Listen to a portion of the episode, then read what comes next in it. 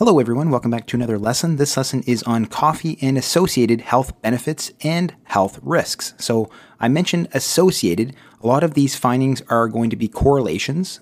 That does not imply causation. We just see that there are associations between coffee consumption and certain health benefits and risks. So, that's important to take away before we start this lesson. So, what is coffee? Coffee is actually derived from the coffee bean, which is a seed of the coffea plant.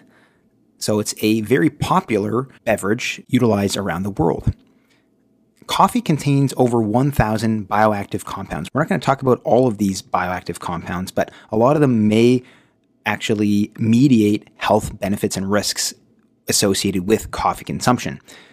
Some of them we are going to talk about in this lesson include caffeine, antioxidants, and another group of compounds known as diterpenoids. So we're going to talk about these a bit as we move along through this lesson. So before we actually get into some of the findings and some of the associated health benefits, let's talk about caffeine and antioxidants briefly here. So coffee contains caffeine, as a lot of us know, and the following antioxidants, chlorogenic acid and caffeic acid. So we're going to briefly talk about these in more detail. These oftentimes mediate health effects, so the caffeine and the antioxidants. So in this slide, I'm going to briefly talk about the mechanism of caffeine, but the other antioxidants often have very complex mechanisms we won't talk about in this lesson. So caffeine can actually cross the blood-brain barrier, enter the brain, and have effects on neurons in our brain. So here is a neuron here. So caffeine binds to adenosine receptors. So it actually binds to several adenosine receptors A1, A2A, A2B, and A3. A2A, its binding to A2A is actually what mediates its stimulant effects. And this leads to the release of excitatory neurotransmitters. And this is going to become important when we talk about certain health effects later on. So, again, caffeine can cross the blood brain barrier, enter the brain, and bind to adenosine receptors. And particularly, A2A is what we see with its stimulatory effects, and it oftentimes leads to increased excitatory neurotransmitters. So, we're going to first talk about neurological health benefits that have been found to be associated with coffee. So, coffee consumption may reduce the risk of some neurological diseases, including Parkinson's disease, as was found in this article entitled A Meta Analysis of Coffee Drinking, Cigarette Smoking, and the Risk of Parkinson's Disease. And there may be a small reduction in risk of Alzheimer's disease with coffee consumption as well. One mouse model actually demonstrated reduced beta amyloid. So, beta amyloid is important in the pathogenesis or pathophysiology of Alzheimer's disease. And these two articles both show some reduction in risk of Alzheimer's disease with coffee consumption or an associated reduction in risk. So, the two articles here are entitled Caffeine protects Alzheimer's mice against cognitive impairment and reduces brain beta amyloid production. So this was mentioned here. And then the other article is Alzheimer's disease in coffee, a quantitative review. So these are the two articles. So again, this is a mouse model, so we can't really say too much about this, but there has been some evidence to show an association between coffee consumption and a reduced risk of Alzheimer's disease. So also interesting. Now, the next health benefits we're going to talk about with regards to coffee consumption are in relation to mortality. So, in this review entitled Coffee Consumption and Health Umbrella Review of Meta Analyses of Multiple Health Outcomes, we're going to talk about a lot of different important health benefits that have been found to be associated with coffee consumption, and a lot of them come from this review. Now, it has been shown that high coffee consumption, generally speaking, three to seven cups of coffee per day, is associated with a reduced risk of all cause mortality. Again, this is association, so it doesn't imply causation, but we see there's an association here. So, all cause mortality, it could be mortality from a wide variety of causes.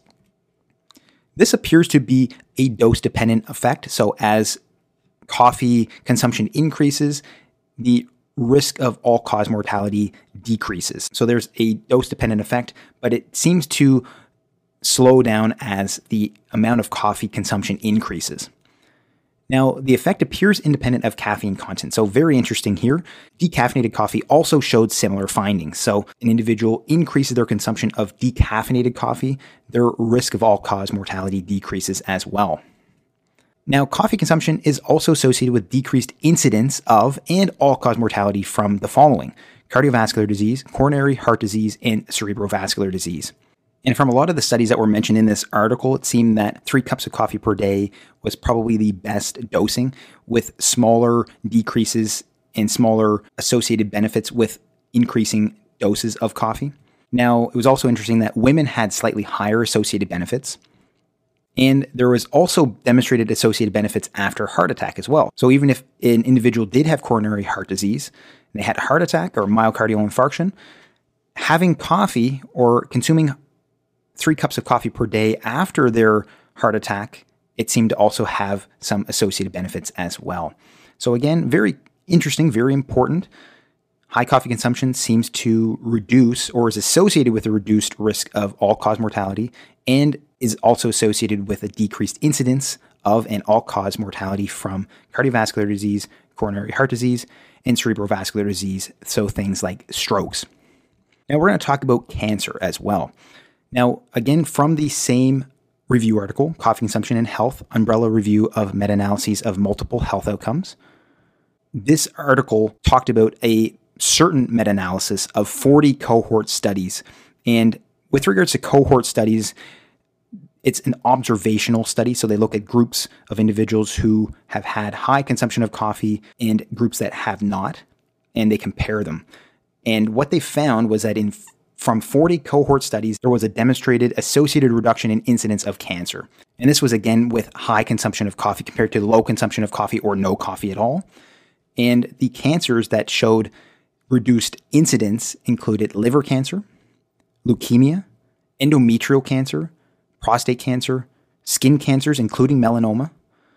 And an interesting point that was noted was that when looking at studies with associated risks of lung cancer in coffee consumption, high coffee consumption may actually increase the risk of lung cancer in smokers. So, very important to make note of. In smokers, high coffee consumption may be associated with an increased risk of lung cancer, but only in smokers. In non smokers, this does not seem to be the case. Now we're going to talk about the liver. So we talked about the cohort studies that have demonstrated reduced risk of liver cancer, but there's also some other benefits of coffee consumption in liver health as well. And it's all coming again from that review article we talked about. So, coffee consumption has been demonstrated to help treat, reduce non alcoholic fatty liver disease, reduce the risk of liver fibrosis, and reduce risk of cirrhosis. Now, I talk about this more in detail in my non alcoholic fatty liver disease and diet lesson. So, if you want more information, please check out that lesson. So, again, very important. Coffee consumption helps reduce the risk of these. So, non alcoholic fatty liver disease, fibrosis of the liver, so scarring of the liver, and it also reduces the risk of cirrhosis. And what's important here is that any consumption of coffee seems to lead to a reduction. So it doesn't matter if it's very high versus very low consumption of coffee, any consumption seems to help reduce the risk of these diseases. But oftentimes, three cups of coffee per day seems to be the best dosing. Now, we're going to talk about metabolic diseases as well. So, again, coming from the same review article, associations between coffee consumption and reduced risk of type 2 diabetes have been consistently found. So, very important. Associations, again, not causation, but there's associations between coffee consumption and reduced risk of type 2 diabetes, and they've been consistently found. Now, there does seem to be some linear relationship, at least up to six cups per day. So, as an individual increases their coffee consumption, their risk of type 2 diabetes seems to decrease. And usually it's a linear dose dependent response up to six cups per day. And again, the association appears independent of caffeine content. So, very important again. So, there's something in coffee independent of caffeine. So, we talked about some of those antioxidants that they may be mediating a lot of these health benefits. So, again, decaffeinated coffee shows similar findings. And then with regards to other metabolic diseases, high versus low coffee consumption. So you can think of high coffee consumption as being three or more cups per day, low coffee consumption, maybe one cup or less than one cup per day, was associated with a 9% lower risk of metabolic syndrome and lower risk of gout as well. So, very interesting. Now that we've talked about some of the health benefits of coffee consumption, let's talk about some of the health risks. So, from this article entitled Diterpenoid, Steroid, and Triterpenoid Agonists of Liver X Receptors from Diversified Terrestrial Plants and Marine Sources, we see there are these compounds known as diterpenoids, especially in unfiltered coffee. So, unfiltered coffee contains diterpenoids, including cafestol and kahweol. Sorry for the pronunciation. And diterpenoids have been demonstrated to increase LDL levels. So, LDL, you can think of the L as lethal. So, this is the bad cholesterol. And it decreases HDL levels, the good cholesterol, H for healthy. So, it increases bad cholesterol, decreases good cholesterol. So, that is not a good thing. And components of coffee can cause temporary increases in blood pressure as well. So, this is another health risk. But again, this is only temporary increases in blood pressure, and it seems to only occur in casual coffee drinkers. So, an individual who drinks coffee consistently every day does not seem to have the same effect. It's only with individuals who don't drink coffee often and have a coffee, and then they have this temporary increase in blood pressure. Now, there are some associated health risks with coffee consumption during pregnancy as well. And again, these findings come from this review article. So, high coffee consumption during pregnancy is associated with the following harmful outcomes. So, one of the associated harmful outcomes with coffee consumption during pregnancy include low birth weight. So, babies born to moms who consume high levels of coffee during pregnancy oftentimes have a lower birth weight. There's also increased preterm birth. So, increased risk of preterm labor, especially in the first and second trimesters, It doesn't seem to occur in the third trimester as much. So, this is also very problematic. And there also seems to be an associated increased risk of leukemia in childhood in children who were born to mothers that had high coffee consumption during pregnancy. So, again, very, very important to recognize the importance of not drinking coffee during pregnancy. So, we talk about high coffee consumption, but perhaps no coffee consumption at all would be best during pregnancy. And there's some other health risks as well. These come from the article Caffeine and Headaches. So, caffeine is a known trigger of migraines and can be a cause of rebound headaches, especially after ceasing consumption of caffeine or coffee after a long period of time. So, coffee or caffeine in the coffee acts as an analgesic. And if an individual drinks a lot of coffee, for a long time and they stop, they can actually have a headache. And this is actually known as a rebound headache. So it's like they've been taking a mild analgesic and then all of a sudden they stop. So they get these rebound headaches from that. And again, caffeine is also known to trigger migraines as well. So migraines and rebound headaches can be something that occurs from coffee consumption. And these other two articles, one entitled Anxiogenic Effects of Caffeine in Patients with Anxiety Disorders, and the other entitled Caffeine Intake Toxicity Independence and Lifetime Risk for Psychiatric and Substance Use Disorders, an, an epidemiologic and co twin control analysis, both show some other health risks as well. We talked about caffeine increasing neuroexcitatory transmitters. And this can lead to emotional disturbances, particularly stress and anxiety. So, if an individual has some underlying anxiety or some underlying anxiety disorder, the caffeine can make it worse or can trigger stress and anxiety. And again, it's worse in patients with anxiety disorders. And it seems to be the case where this is particularly problematic when there's been greater than five cups of coffee consumed per day. And another issue with high consumption of caffeine is insomnia, so difficulty falling asleep or difficulty sleeping through the night. And from those articles, we also see that caffeine can trigger panic attacks. So, similarly to the anxiety component, it can trigger panic attacks. And this can also be another health risk of caffeine.